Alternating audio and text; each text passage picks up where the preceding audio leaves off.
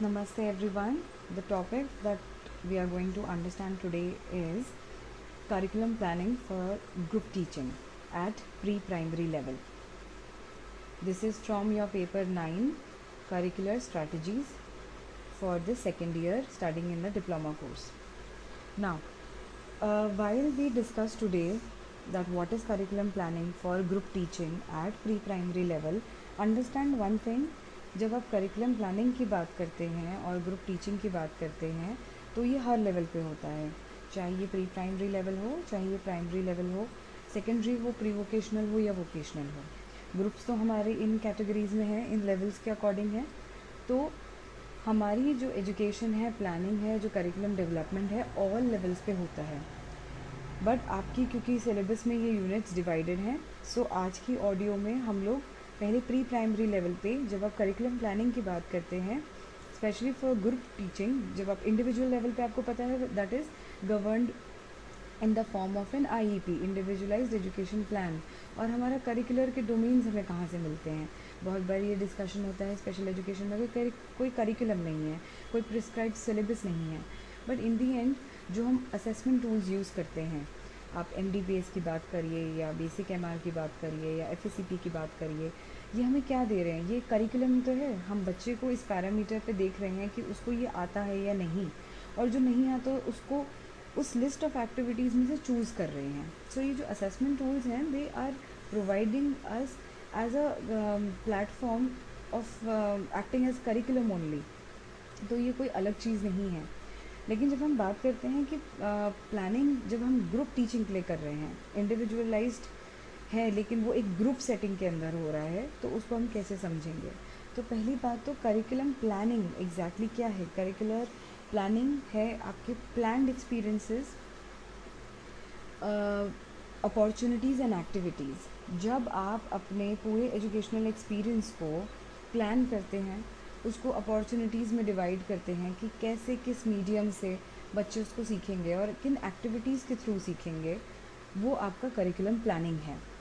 इसकी बहुत सारी डेफिनेशंस हैं which will be there in the notes so curriculum planning में अगर हम ताबा 1962 इनके अकॉर्डिंग देखें तो सबसे पहले आपको क्या समझना ज़रूरी है? Diagnosis of the need this is irrespective आपका ग्रुप टीचिंग हो रहा है या आप इंडिविजुअल स्टूडेंट को पढ़ा रहे हो आपको नीड पता होना ज़रूरी है। इवन अगर आप रेगुलर सेटअप की बात करें, एक रेगुलर स्कूल की बात करें जनरल एजुकेशन की बात करें इवन उसमें भी आपको नीड ऑफ़ द स्टूडेंट्स पता होना बहुत ज़रूरी है। अगर आपको यही नहीं पता है कि मुझे पढ़ाना क्या है, किस लिए पढ़ाना है, क्यों पढ़ाना है तो उस पढ़ाई की कोई इफ़ेक्टिवनेस नहीं है। तो बच्चे इस वक्त किस ज़रूरत के लेवल पे हैं? तो diagnosis of need second is formulation of objectives आपने नीड तो समझ ली। अब आप नीड समझकर जो प्लान कर रहे हैं, उसमें जो ऑब्जेक्टिव है मतलब कि क्या इससे फाइनल आउटकम आप चाहते हैं कि बच्चों को आए? अगर आपने देखा कि बच्चा ए स्किल्स में इंडिपेंडेंट नहीं है तो अब आपका ऑब्जेक्टिव क्या है? कि आप बच्चे, आपने डायग्नोसिस ऑफ़ द नीड कर ली कि ए स्किल्स में वो टॉयलेटिंग और बेदिंग में इंडिपेंडेंट नहीं है। अब मेरे को नीड पता चल गई है बट हमें ऑब्जेक्टिव निकालना है कि क्या ऑब्जेक्टिव है। मैं एग्जैक्टली exactly क्या वो चीज़ें हैं जो सिखाना चाहती हूँ? Toileting is a very big term in itself bathing बहुत बड़ा टर्म है। बेदिंग में सिर्फ़ छोटी सी चीज़ नहीं आती कि आपने अपने ऊपर पानी डाला और बात पूरी हो गई बेदिंग हो गई। उसमें पानी डालना भी है, उसमें अपने बाल धोना एक अलग कैटेगरी है, अपनी बॉडी को वॉश करना अलग कैटेगरी है। Bathing in a shower and bathing with a bucket क्या बाल्टी से मग भर के नहा रहे हैं, वो एक अलग बेदिंग स्किल है।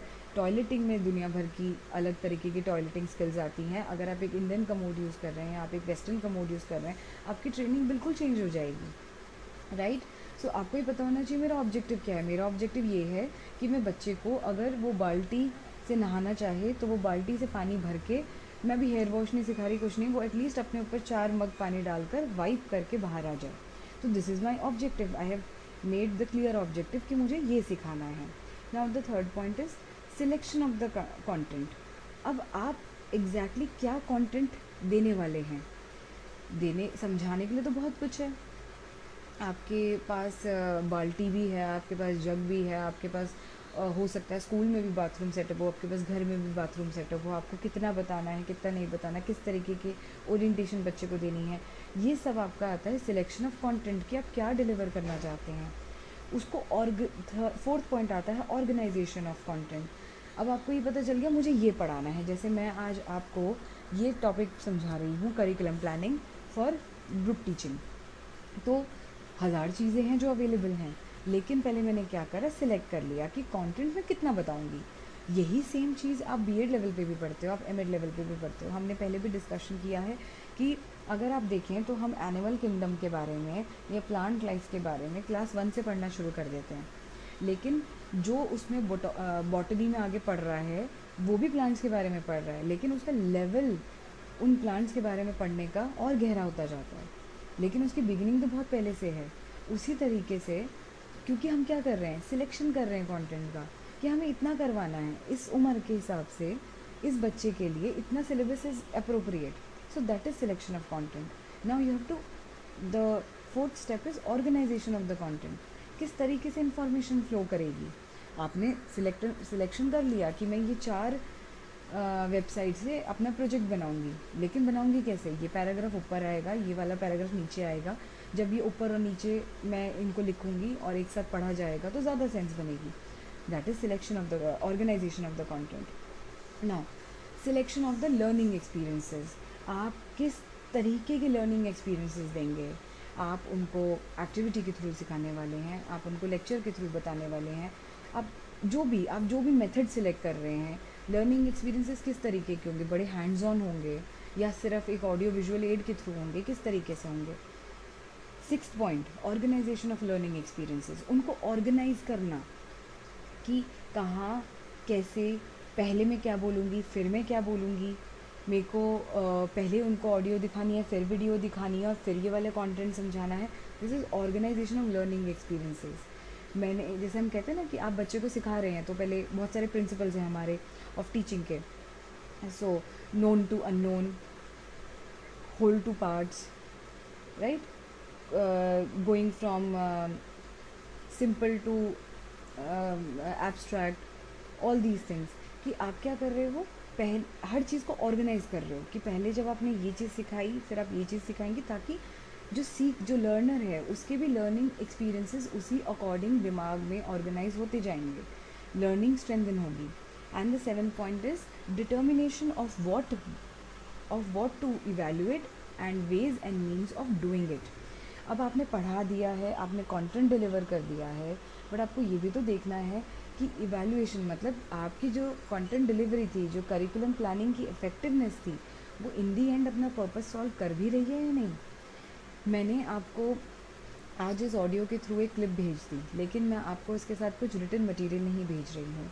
ये क्योंकि जो मैं अभी आपको ये ऑडियो भेज रही हूँ this is a basic explanation जो एक लेमैन टर्म्स में है, जो हम एक सरल भाषा में समझना चाहते हैं कि क्या चीज़ है। बट जब हमें एग्ज़ाम अटैम्प्ट करना है तो हमारे पास पैराग्राफ होना चाहिए। बहुत सारे बच्चे होते हैं जो पैराग्राफ जो सिर्फ़ एक वॉइस रिकॉर्डिंग या ऑडियो वीडियो देखकर समझ जाते हैं, उसके अपने शब्दों में लिख लेते हैं। बहुत सारे लोग होते हैं जिनको एक पूरा पैराग्राफ चाहिए जिसको याद कर सकें और सेम पेपर पर लिख सकें। अब मुझे देखना है कि मैं इवेल्यूएशन किस तरीके का करना चाहती हूँ। मैं ये चाहती हूँ कि आप अपने मन से बना के आंसर लिखें। आप मेरे दिए गए एज इट इज़ नोट्स को अपना आंसर बना के लिखें। आप उसके अंदर किन शब्दों का इस्तेमाल करें? मैं इसको ओरल तरीके से समझना, आपको इवेलुएट करना चाहूँगी या रिटर्न तरीके से इवेलुएट करना चाहूँगी। दीज ऑल आर डिटरमाइनिंग कि मैं कैसे अपने पढ़ाई हुई चीज़ को, जो मैंने डिलीवर किया है आपको, उसको मैं कैसे इवेलुएट करना चाहती हूँ कि आप, जिससे मुझे समझ में आ जाएगी आपको समझ में आ गया है। ये जो सेवन पॉइंट्स हैं करिकुलम प्लानिंग के, ये ताबा 1962 उन्होंने दिए थे। Okay so this is what is curriculum planning अब आप ये curriculum planning pre primary level पे करिए, या आप इसको स्पेशल एजुकेशन कॉन्टेक्स्ट में करिए, या आप इसको जनरल एजुकेशन कॉन्टेक्स्ट में करिए। In everything curriculum planning in points के आसपास इवॉल्व करती है। आपको और भी डेफिनेशंस मिलेंगी, और भी एक्सप्लेनेशंस मिलेंगी बट अगर हम समअप करना चाहें कि करिकुलम प्लानिंग में ओवरऑल क्या पिक्चर पोर्ट्रे होती है तो ये सेवन पॉइंट्स हमें काफ़ी अच्छे से समझना आता है। जिनको मैं एक बार फिर रिपीट करूँगी। First is diagnosis of need second is formulation of objectives selection of the content organisation of the content selection of learning experiences organization of learning experiences, determination of what to evaluate, and ways and means of doing it. और मैं एक जो last point है हमारा determination of what to evaluate ये समझना बहुत ज़रूरी है। अभी मैं आपको दस एग्जांपल्स दे रही हूँ। कि जब मैं करा रही थी तो ऐसा रिस्पॉन्स आया। जब हम पढ़ाते हैं तो ऐसा होता है। ना अगर मैं आपसे ओरली भी बोलूँ कि आप मुझे मीनिंग समझाइए करिकुलम प्लानिंग का आई हैव टू अंडरस्टैंड कि मैं क्या समझना चाहती हूँ। ये नहीं कि मैंने एज इट इज़ जो चार एग्ज़ाम्पल दिए थे तो आपको चार एग्ज़ाम्पल मेरे ही बताए हुए एग्जैक्ट याद होने चाहिए। नहीं। माई पॉइंट इज़ कि आपको in the end the objective is clear और नॉट जो मेरा ऑब्जेक्टिव था, वो क्लियर है या नहीं। और जैसे ही मेरा ऑब्जेक्टिव क्लियर है, आपकी नीड फुलफिल होगी जो हमारा पहला पॉइंट है डायग्नोसिस ऑफ़ द नीड तो this is everything is connected the moment मेरा इवेल्यूएशन सही है, मेरा ऑब्जेक्टिव अचीव होगा, मेरा ऑब्जेक्टिव अचीव होगा तो मेरी जो नीड है, जो मेरे फ़र्स्ट स्टेप में आपका करिकुलम प्लानिंग के थ्रू में समझ में आता है कि what is that we have to teach वो हमें फुलफिल हमारा होगा. So this is curriculum planning अब आप इसको यूनिट फोर में अगर secondary level and pre vocational level पे भी करिकुलम प्लानिंग की बात करेंगे तो this all the points will revolve around this only understood now moving on to what is group teaching अगर हम स्पेशल एजुकेशन के कॉन्टेक्स्ट में ही हम ये पूरा पेपर समझ रहे हैं। ग्रुप टीचिंग क्या है? जो आप सबने एक्सपीरियंस करी है ख़ास तौर पे वह आप, ये पेपर आपका सेकेंड ईयर में है। इसमें आप इनफ ग्रुप टीचिंग ऑलरेडी कर चुके होते हैं। ग्रुप टीचिंग क्या है? जहाँ पे हमारे सारे स्पेशल बच्चे क्लासरूम्स में एक साथ होते हैं in a group of eight और टेन और जहाँ पे हमारे पास many a times because of the situations mixed grouping होती है। Most of the N G Os and special schools हम फॉलो करते हैं F A C P functional assessment checklist for programming जो हमें ग्रुपिंग क्राइटेरिया देता है in a regular in a special schooling system उस स्पेशल स्कूलिंग सिस्टम में हम स्टूडेंट्स को कैटेगराइज करते हैं उनकी एबिलिटी पे उनके जो हमने असेसमेंट किया है उसके बेसिस पे हम लोग उनको कैटेगराइज करते हैं। सो ग्रुप टीचिंग में जब स्टूडेंट्स को उनकी एबिलिटीज़ पे कैटेगराइज कर, करा जाता है उनको साथ में पढ़ाया जाता है उसको बोलते हैं ग्रुप टीचिंग तो जब आपने ग्रुप टीचिंग में बच्चों को पढ़ाना है वहाँ पे हमारे पास बहुत ज़रूरी है एज अ क्लास टीचर कि हमारी ऑब्वियसली एक करिकुलम प्लान है कि हमें क्या कराना है। अब क्वेश्चन ये अराइज होता है कि अगर हम स्पेशल बच्चों के साथ काम कर रहे तो 90 percent of the thing is I P only हम तो इंडिविजुअलाइज एजुकेशन प्लान फॉलो करते हैं। बट यहीं पे इसका कॉन्टेक्ट समझना ज़रूरी है कि learning never happens in isolation हमेशा चीज़ों की इंटीग्रेशन से ही बच्चे सीखते हैं। इंक्लूसिविटी सिर्फ़ इसमें नहीं होती कि हम यहाँ पे क्लासरूम में चले जाएँ और, वहाँ पे जाके हमने एक बच्चे को अलग से पढ़ा दिया, एक बच्चे को अलग से पढ़ा दिया। नहीं करिकुलम प्लानिंग में बहुत सारी और चीज़ें हैं, जहाँ पे मोस्ट इंपॉर्टेंट रोल है कि जब हम ग्रुप टीचिंग के थ्रू बच्चों को एक साथ पढ़ाते हैं, वहाँ पे बच्चे कोऑपरेटिव लर्निंग पीयर लर्निंग के थ्रू एक दूसरे से इंटरेक्ट करके भी बहुत कुछ सीखते हैं। That is why group teaching is so effective हमें कभी भी ये धारणा नहीं बनानी है कि बच्चे ग्रुप्स में नहीं पढ़ सकते। They can definitely plan if your planning is right that is what we have to understand अगर आपकी प्लानिंग सही है तो आप ग्रुप टीचिंग में स्टूडेंट्स विद इंटेलेक्चुअल डिसेबिलिटी को पढ़ा सकते हैं। आप क्या, किस तरीके से पढ़ाते हैं? जहाँ पे आपने एक टॉपिक को चूज़ किया और आपने हर बच्चे के लेवल के अकॉर्डिंग उस टॉपिक को डिज़ाइन करते हुए अपने इंस्ट्रक्शंस को इस तरीके से डिलीवर किया है कि it is appropriate for all अब ये अप्रोप्रिएटनेस किस तरीके से हमारी आती है?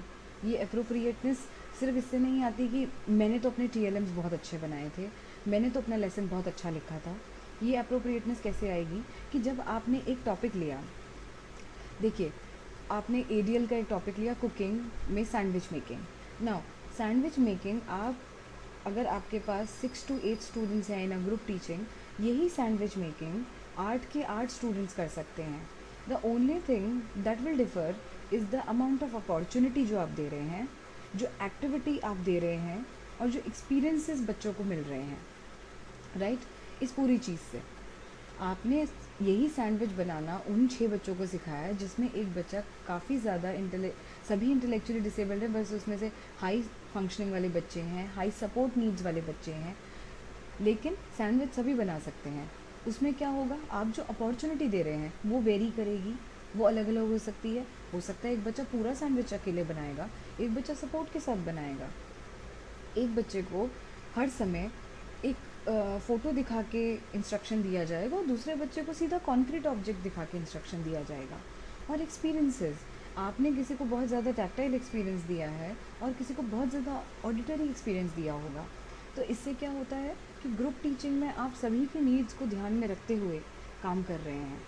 बहुत ज़रूरी है कि ग्रुप टीचिंग में आपका प्रॉपर सिलेक्शन ऑफ़ कंटेंट होना चाहिए और सीक्वेंसिंग इतनी करेक्ट होनी चाहिए ताकि हर बच्चा अपने लेवल के हिसाब से। हम बहुत एक बहुत ज़रूरी बात हम ग्रुप टीचिंग में और ये मैंने अपने एक्सपीरियंस में देखा है। हम भूल जाते हैं as class teachers as teachers taking care of a class of eight to ten children with special needs कि हमारे मुँह से बहुत रेगुलरली निकल जाता है कि uh, बहुत ही कैजुअली कि ये तो कुछ भी नहीं कर सकता इसको तो बिल्कुल नहीं आता ये कैसे करेगा? Uh, ये बिल्कुल नहीं करता है। वो नहीं करता क्योंकि ऐसा कुछ है जहाँ पे हम diagnosis of the need properly नहीं कर रहे। हमारा जो करिकुलम है अपनी क्लास के लिए, वो प्रॉपरली प्लान नहीं है। वही dance music A D L life skill वो सभी एक्टिविटी सभी बच्चों के लिए ज़रूरी है। लेकिन शायद बस जो सिलेक्शन ऑफ़ द कंटेंट है, जो मोड ऑफ़ डिलीवरी है, जो लर्निंग एक्सपीरियंस हम देना चाहते हैं, वो अप्रोप्रिएटली सिलेक्टेड नहीं है। तो आप देखोगे, जो सेवन पॉइंट्स हमने बात करी, उसी के बेसिस पे आपकी करिकुलम पूरी प्लानिंग होगी। उसी के बेसिस पे आपके सारे लर्निंग एक्सपीरियंसेस सारी डिलीवरी सारी जो इवेलुएशन है, वो सब कुछ उसके बेसिस पे होगी। जहाँ पे हर child every child gets to learn in a dignified manner it is very important that it ensures कि हमारा जो सिलेक्शन है, जो सिलेक्शन है, जो सीक्वेंसिंग है कंटेंट की, वो इस तरीके से हो कि वो इंश्योर करे कि वो एक बच्चा डिग्निफाइड मैनर में उसको अडेप्टिव अडेप्ट कर पाए। वो स्कोप हमें देना है। Right it should offer that choice कि वो इंश्योर करे, वो अडेप्टबिलिटी दे बच्चे की डिग्निटी सर्कमस्टांसेस एंड एक्सपीरियंस के अकॉर्डिंग बहुत बारी हम ये छोड़ देते हैं। कि नहीं, आज मैं सैंडविच मेकिंग सिखा रही थी, या एल डोमेन था और ये तो कर नहीं सकता ना तो इसको हम क्या करेंगे लेकर? नहीं, आप वही डोमेन सारे बच्चों पे अप्लाई कर सकते हैं। आप वही करिकुलम प्लानिंग में जो आपके डोमेन एरियाज़ जो वर्किंग एरियाज़ निकल कर आए हैं, वो सभी बच्चों के लिए हो सकते हैं। Only the planning is so crucial that is why we are using the word everywhere is curriculum planning और जब आप ग्रुप टीचिंग में इसको प्लान करते हैं तो बहुत ज़रूरी है कि अप्रोप्रिएट इंस्ट्रक्शंस दिए जाएँ। जो मटेरियल है appropriate instruction is the most important thing आपने बहुत ही अच्छे तरीके से नीड आइडेंटिफाई कर ली, लेकिन आपने और आपने टीएलएम बहुत अच्छे बना लिए मैं हमेशा जब भी कोई क्लास ऑब्ज़र्व करने जाती हूँ तो मैं हमेशा ये बोलती हूँ कि I really appreciate the effort of making T L Ms never mind आपने बहुत सुंदर बनाया है, आपने बहुत एफर्ट लगाया, आपने रातों को जाग कर बनाया but in the end the the learning outcome for the student जो आपने डिलीवरी करी उस करी, उस टी एल एम को यूज़ कर कर अपने कंटेंट की, जो आप पढ़ाना चाहते हो उसकी, वो अप्रोप्रिएट नहीं थी। तो एक ब्यूटीफुल टीएलएम भी कुछ नहीं कर सकता। टीएलएम क्या है? जब आप एक एग्ज़ाम में जब आंसर लिखते हैं तो आपने उसमें लाइनें खींची, आपने उसको खूबसूरत हैंड राइटिंग में लिखा, आपने पढ़ने लायक फॉन्ट में लिखा। टीएलएम हमारे लिए वही काम करता है। कि हमारे आंसर को, हमारे काम को बहुत रीडेबल बहुत प्रेजेंटेबल बनाता है, बहुत सपोर्ट करता है। बट वो अपने आप में एक इंडिविजुअल एग्जिस्टेंस नहीं है उसकी। वो उसकी एग्जिस्टेंस उसका यूज़ तब है जब आप उसको सही तरीके से इस्तेमाल करते हैं। एक वही पपेट जो आपने नया नया यूज़ करना सीखा है क्लास में, आप उससे एक इफ़ेक्टिव लेसन नहीं ले पाते हैं और वहीं पे जो एक पपेट शो करने वाला है, वो एक पूरी कहानी सुना पाता है। सो so, इसका मतलब ये तो क्लियर है ना कि वो एक सिर्फ़ ज़रिया है। बाकी काम हमारा है कि हमने उसको कितनी क्लैरिटी के साथ डिलीवर किया। तो अब हमें ग्रुप टीचिंग करते वक्त सबसे पहले आप अपने ग्रुप टीचिंग फॉर्मेट को याद करिए। आपने यहाँ पे भी क्या ध्यान देना है कि आपको प्रॉपर एक ग्रुप की एक नीड होगी कि इस क्लास में अब मेरा लाइफ स्किल्स का पीरियड है। जहाँ पे सारे बच्चों को मैंने लाइफ स्किल्स में साइट वर्ड रीडिंग सिखानी है। या मैंने इवन एक बेसिक रिक्रिएशनल एक्टिविटी से रिलेटेड कुछ सिखाना है तो मैंने उनकी डायग्नोसिस ऑफ़ द नीड करी कि किसी एक बच्चे को साइड वर्ड रीडिंग में हो सकता है, उसका लेवल ऐसा हो कि वो पाँच साइड वर्ड पढ़ सकता है और एक बच्चा ऐसा हो जिसको भी पहला साइड वर्ड आपने पढ़ना सिखाना है। तो नीड क्या है? एक बच्चे की नीड ये है कि वो काफ़ी फ्रिक्वेंटली इंडिपेंडेंटली ट्रैवल करता है या कहीं जाता है तो वहाँ पे उसकी नीड अलग होगी और जो बच्चा हर समय एक प्रोटेक्टेड एनवायरनमेंट में रहता है, उसके साइड वर्ड्स की नीड अलग होगी। जिस बच्चे को नॉन ईटेबल जैसे हम प्री प्राइमरी लेवल की बात कर रहे हैं, कुछ बच्चे होते हैं जिनको ईटेबल्स नॉन ईटेबल्स में फ़र्क नहीं पता चलता डेंजर डेंजरस चीज़ों पे हाथ लगा देते हैं, वो साइट वर्ड पहले ज़रूरी है और दूसरों के लिए वो साइट वर्ड शायद बहुत ज़रूरी ना हो। तो हम जब डायग्नोसिस ऑफ़ द नीड करेंगे, उसमें से हम एक कॉमन नीड को फुलफ़िल कर सकते हैं। नीड्स के भी लेवल होते हैं। मैं बार बार बोल रही हूँ, जैसे हमने सैंडविच मेकिंग की बात करी सैंडविच मेकिंग आती पूरी तरीके से किसी को भी नहीं है। तो सैंडविच मेकिंग सीखना हर किसी की नीड है। लेकिन वो सैंडविच के लेवल्स हैं। एक बच्चा वो सैंडविच आलू, प्याज, टमाटर का बनाएगा और एक बच्चा सिर्फ़ ब्रेड बटर का बनाएगा, पर वो कहलाता सैंडविच ही है। Right so this is how need के भी लेवल्स हैं। तो आपने नीड एक कॉमनैलिटी नीड एक कॉमन नीड ढूंढ ली और उसके लेवल्स के अकॉर्डिंग अपने करिकुलम को प्लान करना अपने लेसन को आप प्लान करना शुरू करते हो। अब उसमें आपकी क्लियर ऑब्जेक्टिविटी हम रखते हैं। आप अपना ग्रुप टीचिंग का फॉर्मेट याद करिए। बिल्कुल क्लियर ऑब्जेक्टिव्स होते हैं। मैं किस तरीके का टी एल एम यूज़ इन ऑब्जेक्टिव्स को अचीव करने के लिए मैं कैसा टी एल एम यूज़ करूँगी, पहले क्या बोलूँगी, फिर क्या बोलूँगी, किस तरीके से बोलूँगी। और बहुत ज़रूरी है ग्रुप टीचिंग में टी एल एम को सही तरीके से इस्तेमाल करना। जब आप एम को इस्तेमाल करते हैं बहुत बार ऐसा होता है कि वो एम या तो बहुत ही ज़्यादा एक इंडिविजुअल चाइल्ड स्पेसिफिक हो जाता है या तो वो एक लेवल स्पेसिफिक हो जाता है। या तो पर्टिकुलरली एक बच्चे की नीड को केटर कर रहा होगा या तो एक पर्टिकुलर लेवल को केटर कर रहा होगा कि सिर्फ़ माइल्ड बच्चे उस TLM को समझ सकते हैं। सो so, इसी तरीके से हम लोग ग्रुप टीचिंग में जब अपने लेवल ऑफ़ नीड को टीएलएम को लेवल स्पेसिफिक नहीं करते हैं तो हमारे लिए वो टीएलएम एक तरीके से मल्टीपर्पज़ हो जाता है, जहाँ पे वो बहुत सारे लेवल्स ऑफ़ नीड्स को सेटिस्फाई कर रहा है और वो बहुत सारे लेवल ऑफ़ इंटेलेक्चुअल डिसेबिलिटी को भी सेटिस्फाई कर रहा है। So this is how smartly a T L M has to be designed कितनी बारी ऐसा होता है कि हम एक टी एल एम जैसे हमने मनी कॉन्सेप्ट पे कोई टी एल एम बना लिया अब हम वो प्राइमरी लेवल पे भी वही टी एल एम यूज़ कर रहे हैं, हम सेकेंडरी लेवल पे भी वही यूज़ कर रहे हैं। आई एम नॉट सेइंग कि मनी कॉन्सेप्ट ऑब्वियसली आप तभी यूज़ कर रहे हो क्योंकि वो सेकेंडरी लेवल के बच्चे को भी नहीं आता था।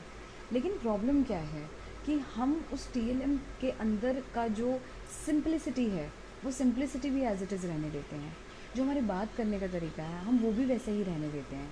जो हमारे उस टी को यूज़ करने में जो डिलीवरी मोड है, वो भी वैसे ही रहने देते हैं। जैसे मैंने बहुत बार देखा है कि हम लोग छोटे बच्चों को जो वन एंड टू का कॉन्सेप्ट सिखाते हैं तो हम राइम्स डांस इसके थ्रू सिखाते हैं। और फिर हम 18 साल के एक बच्चे को जिसको एक अडल्ट को जिसको नहीं आता है वन और टू का कॉन्सेप्ट ढंग से, हम उसको भी राइम्स और इसके थ्रू सिखाने में लगे हैं। There is no doubt I am not challenging an even कि ये तरीका गलत है। बट क्या हम इस बारे में बात नहीं करते हैं कि हमारे adult with intellectual disability they never get the chance to become adult उनको हमेशा बच्चों की तरह ही रखा जाता है और उनके साथ बेबी टॉक और यही सब करे जाती है। क्यों? क्योंकि हमारी प्लानिंग में वो रिफ्लेक्शन आती ही नहीं है कि हम क्या कर रहे हैं। So I am sharing few principles that I found which are very beautiful जब आप एक करिकुलम बनाते हैं स्पेशल एजुकेशन के लिए। ख़ास तौर पे when you talk about in an urban setup urban setup मतलब जो शहरों की ज़िंदगी है, उससे रिलेटेड जब आप करिकुलम बनाते हैं, जैसे हमने वो जो सेवन पॉइंट्स शेयर बाय तावा अभी बात करी उनके बारे में। वैसे ही हमारे पास कुछ और प्रिंसिपल्स हैं जो हमें ख़ास तौर पे एक अर्बन स्पेशल एजुकेशन सेटअप में देखनी चाहिए। वो ये है कि एक तो जैसे हमने जो इकोलॉजिकल उसकी बात करी थी, जो पहला पॉइंट आ गया है the curriculum should reflect the lives of the children and the family कोई भी चीज़ आप बिल्कुल अलग से नहीं सिखाते हैं। एवरीथिंग हमारा जो भी पढ़ाई लिखाई हर चीज़ है that's a reflection of in of the place we stay in और जिस तरीके की लाइफ हम जीते हैं, जिससे हम रिलेट कर सकते हैं।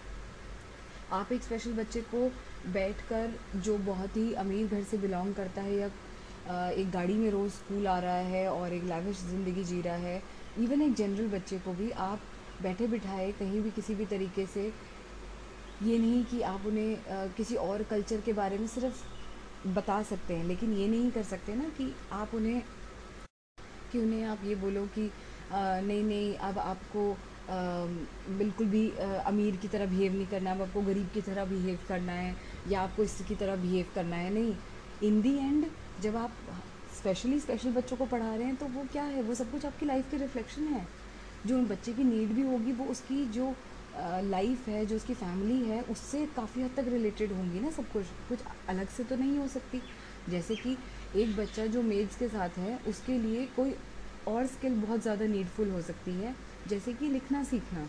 क्योंकि वो एक ऐसे घर से बिलोंग करता है, जहाँ पे पेरेंट्स और उसकी, खुद की लाइफ की सिक्योरिटी के लिए बहुत ज़रूरी है, शायद वो पंद्रह साल की उम्र में, अठारह साल की उम्र में सिग्नेचर करना या ये सब चीज़ें सीख जाए। लेकिन एक बच्चा जो पंद्रह साल की उम्र में, जो एक maybe maybe labour class से लेबर क्लास से बिलोंग करता है, जहाँ पे एक बेसिक अगर वो एक मील बनाकर या एक चपाती बेलना सीख जाए या रोटी का गोला बनाना सीख जाए, वो ज़्यादा यूज़फुल हो सकता है। इन दी एंड हमारे करिकुलम में ये चीज़ रिफ्लेक्ट होनी चाहिए। जो बच्चे की असल ज़िंदगी है, उसका परिवार है, उसको रिफ्लेक्ट करनी चाहिए। तभी तो हमारा करिकुलम अप्रोप्रिएटली प्लान माना जाएगा। सेकेंड पॉइंट है reflect the diversity found in the society for example gender age language and abilities ये बहुत ज़रूरी है। हम इवन अपने स्पेशल नीड्स में भी मतलब हम डिस्क्रिमिनेशन के अंदर भी डिस्क्रिमिनेशन करते हैं। हाई फंक्शनिंग बच्चा लो फंक्शनिंग बच्चा। A male with disability a female with disability नहीं, हमारा करिकुलम इतना ब्यूटीफुली प्लान्ड होना चाहिए, जहाँ पे डाइवर्सिटी जो हमारी सोसाइटी के अंदर एग्जिस्ट करती है related to even anybody's culture the skin colour the language किसी भी तरीके से, उस सारी डाइवर्सिटी को हमारे करिकुलम में रिफ्लेक्ट करना ज़रूरी है, जो ग्रुप टीचिंग में बहुत ब्यूटीफुली निकल कर आता है। क्योंकि आपने क्या करा है, वो ग्रुप टीचिंग में जो छः से आठ बच्चे हैं, वो काफ़ी डाइवर्स हैं एक दूसरे से। इंटेलेक्चुअल डिसेबिलिटी में भी सबकी माइल्ड होते हुए भी वो एक जैसे नहीं होंगे। So there is speciality in the special the uniqueness in all the unique individuals तो हम वहाँ पे ये नहीं कह सकते कि ओ अब तो ये सारे ग्रुप बन गया, सारे स्पेशल बच्चे हैं, इनको एक साथ रखो और इनका इसमें कोई डाइवर्सिटी थोड़ी ना, सभी तो माइल्ड है, नहीं। उसमें भी किसी का जेंडर अलग है, कोई किसी और लैंग्वेज बैकग्राउंड से आ रहा है। एक क्लास में एक बच्चा हो सकता है बंगाली फैमिली से बिलोंग करता हो और उसके लिए साइट वर्ड हिंदी में सीखना इम्पॉसिबल हो तो हमें यहाँ पे भी ध्यान रखना है right now going to the third point provide for children safety while being appropriately challenging आप अपने करिकुलम में जो डोमेन्स डाल रहे हैं, जो प्लानिंग डाल रहे हैं, जो ग्रुप टीचिंग में आप टास्क प्रेजेंट कर रहे हैं, बहुत ज़रूरी है कि उसमें बच्चे की सेफ्टी ऑब्वियसली सबसे फ़र्स्ट है। लेकिन at the same time with the safety you are not compromising on the challenging opportunities that you have to provide जैसे हम वाइगॉट्सकी की थ्योरी के अकॉर्डिंग बात करते हैं कि there is a zone of proximal development but zone of proximal development कहाँ है? जो बिल्कुल इमीडिएट जो आता है, उसका नेक्स्ट स्टेप जो है, वो हमारा जोन ऑफ़ प्रॉक्सिमल डेवलपमेंट है। तो वो ही तो चैलेंज है। लेकिन हमें उस चैलेंज को अप्रोप्रिएटली राइट तरीके से गेज करना है। वो इतने राइट तरीके से गेज्ड होना चाहिए कि ये नहीं ग्रुप टीचिंग में आपने पढ़ाते दौरान उसको कोई एक बच्चे को जो एक्टिविटी दी है, वो बाकी दो बच्चों के लिए इतनी ओवर चैलेंजिंग हो गई मतलब उनके जोन ऑफ़ प्रॉक्सिमल डेवलपमेंट के अंदर वो है ही नहीं और वो जस्ट उसके आउट है maybe ten steps beyond है तो वो कैसे अचीव करेंगे? वो तो ओवर मतलब after a point what will happen only frustration already बच्चे में स्किल डेफिसिट है और आप उसकी इमीडिएट जो अचीवमेंट लेवल है उस पर केटर ना करते हुए इतना हाईली चैलेंजिंग टास्क दे रहे हैं कि वो उसकी सेफ्टी तो खतरे में आ ही सकती है साथ में आपको आ, बच्चे को फ्रस्ट्रेशन लेवल अलग हो सकता है। तो वहाँ पे हमें इस पॉइंट का बहुत ध्यान रखना है। The children safety while being appropriately challenging provide for children safety now encourage exploration experimentation and discovery in a special classroom. All these points are possible ये मेरा खुद का एक्सपीरियंस है कि ये तीनों पॉइंट्स हम बहुत बारी नहीं करने देते हमारे चिल्ड्रन विद स्पेशल नीड्स को। क्यों? इनसे कैसे होगा? ये कैसे करेंगे? ये खुद कैसे पता लगाएँगे? नहीं। अगर आपने अपनी एक्टिविटी को again I am going back to the seven principles जो हमने बात करी। आपका organisation of the learning experience बहुत सटीक तरीके से अगर हुआ है तो automatically you will see that बच्चे एक्सप्लोर कर पा रहे हैं। आपने उनको एक्टिविटीज़ और लर्निंग एक्सपीरियंसेस इस तरीके के प्रोवाइड करे हैं कि बच्चा कहीं ना कहीं कुछ अपने आप सोच रहा है उसको करके देखने की कोशिश कर रहा है उसको ट्राई आउट कर रहा है। जब मैं एक बारी अपने स्टूडेंट को आ, हम लोग हैंड राइटिंग प्रैक्टिस कर रहे थे सो so, ऑब्वियसली हमारा एक पर्टिकुलर वे है यहाँ से लिखना शुरू करो इधर से करो उधर से करो ऐसे करो वैसे करो। मैंने जब देखा कि वो नहीं कर पा रहा है तो एक बारी उसने मुझे थोड़ा सा मैंने उसको बोला कि, ओके, अब मैं आपको नहीं देख रही, मुझे बस चाहिए कि आप ये काम खुद कर लो। जब उसने करना शुरू करा तो मैंने देखा there was a particular way of keeping the book particular way of keeping the notebook जिसमें वो काम करना चाहता था, जिससे उसकी हैंड राइटिंग इतनी बुरी नहीं आ रही थी, उसकी अलाइनमेंट इतनी ख़राब नहीं आ रही थी, जितनी ख़राब मेरे बिठाने से आ रही थी। तो यहाँ पे क्या हुआ this is also a basic thing of exploration only बच्चे ने खुद ही अपनी सहूलियत के हिसाब से एक्सप्लोर किया कि अगर मैं ऐसे हाथ कर रहा हूँ तो मैं लिख पा रहा हूँ।